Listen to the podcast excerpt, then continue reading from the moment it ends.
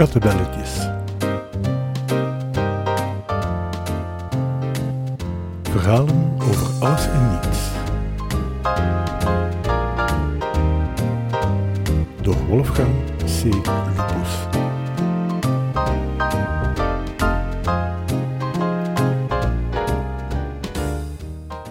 Chef leek als enige functie in dit leven toogmeubilair of baarkruk-extensie op zijn naamkaartje te kunnen zetten. Een job die hij plichtsgetrouw en vol passie vervulde. Hij deed dit, zeker na een uur of elf s'avonds, naar ieders voldoening, behoudens die van zijn eigen alleen, zoals u wel zal begrijpen. Wie heeft er nu voldoening aan een dagelijkse dorpstronkaart?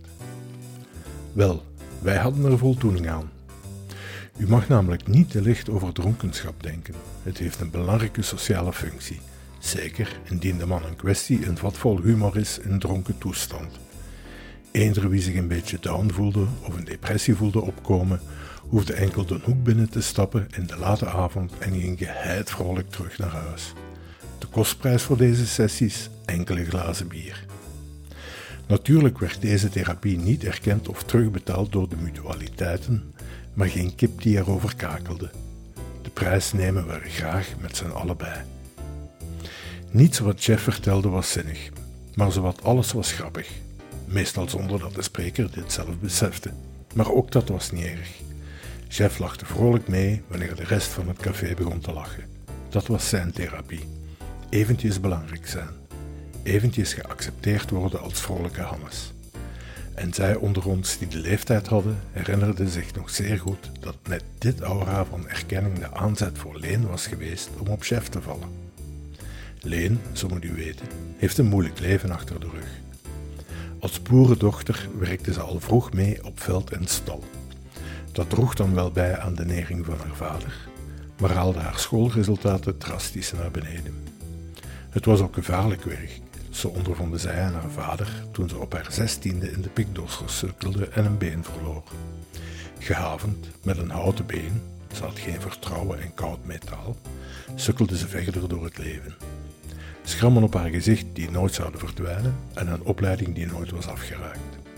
Haar moeder had ze al vroeg verloren en haar vader was in de nasleep van het beendrama overleden aan een gebroken hart. Op een van die avonden, zo rond haar achttiende, toen het leven grauw en graaiend naar haar had uitgehaald, was ze de hoek binnengestrompeld met het vaste voornemen alles te vergeten in sloten bier. Maar daar was chef, het middelpunt van een lachende, vrolijke bende. Aanvankelijk irriteerde het haar. Hoe konden mensen lachen in het midden van haar lijden? Maar na enige tijd krulden haar lippen ongewild bij de sloten onzin die ze hoorde. Die avond was ze iets opgevrolijkt buiten gestapt.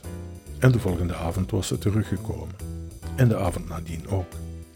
Dat had ze enkele maanden volgehouden en elke avond vonden haar ogen die van Jeff. Jeff merkte het aanvankelijk niet op, maar zelfs een dronkaard zal in zijn twintiger jaren de aandacht van een vrouw niet ontgaan indien deze lang genoeg blijft aanhouden. Enkele maanden later, toen Lijn opgevrolijkt en wel bleef komen, maakten wij er een punt van om hem er dagelijks op te wijzen dat hij een aanbidster had. Gezien ook wij maar mensen waren, schrikte het geklomp van haar been en de woeste krassen op haar gezicht ons af. Ze was niet groot, maar toch. Dus haar koppelen aan Jeff leek ons een optimale oplossing voor alle betrokkenen.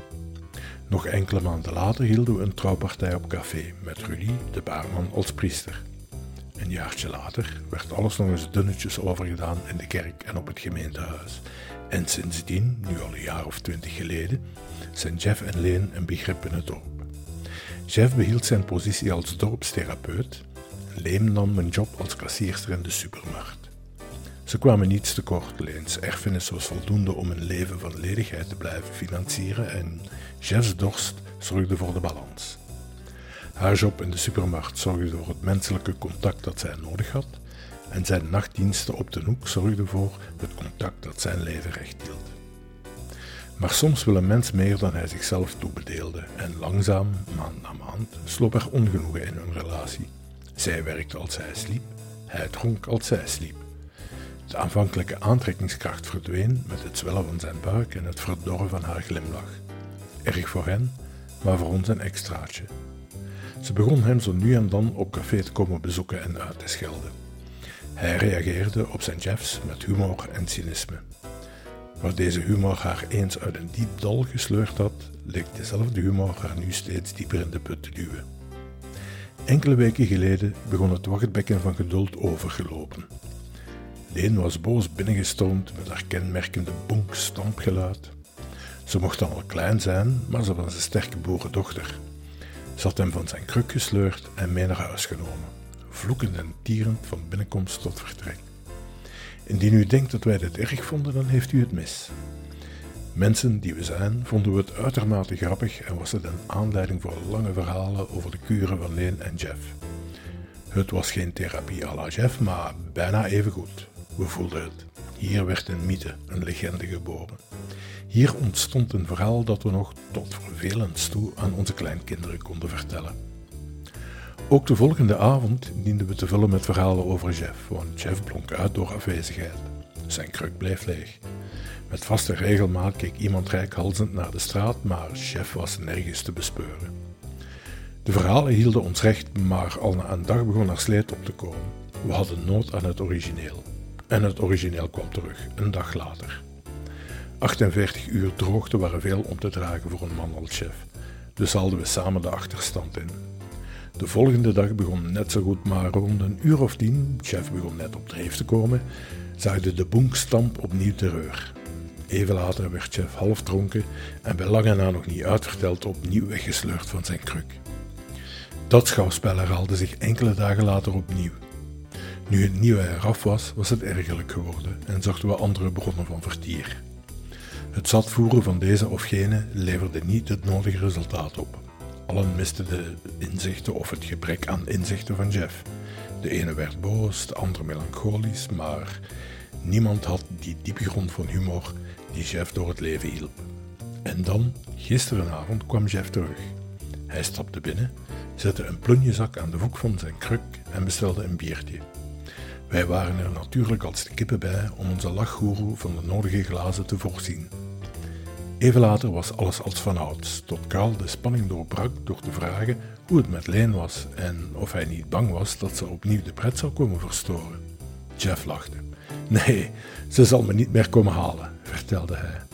Hoe, hebben jullie het uitgepraat, wilde Karel weten. Nee, beter, antwoordde Jeff. Hij nam de plunjezak van de grond en liet hem met een harde boeng op de toog vallen. Ik heb haar poot meegenomen. Ik wil, wil wel eens zien als ze nu nog hier geraakt. Hij nam een lange teug van zijn bier, terwijl we allemaal lachend elkaar op de schouders klopten. De wereld was weer normaal.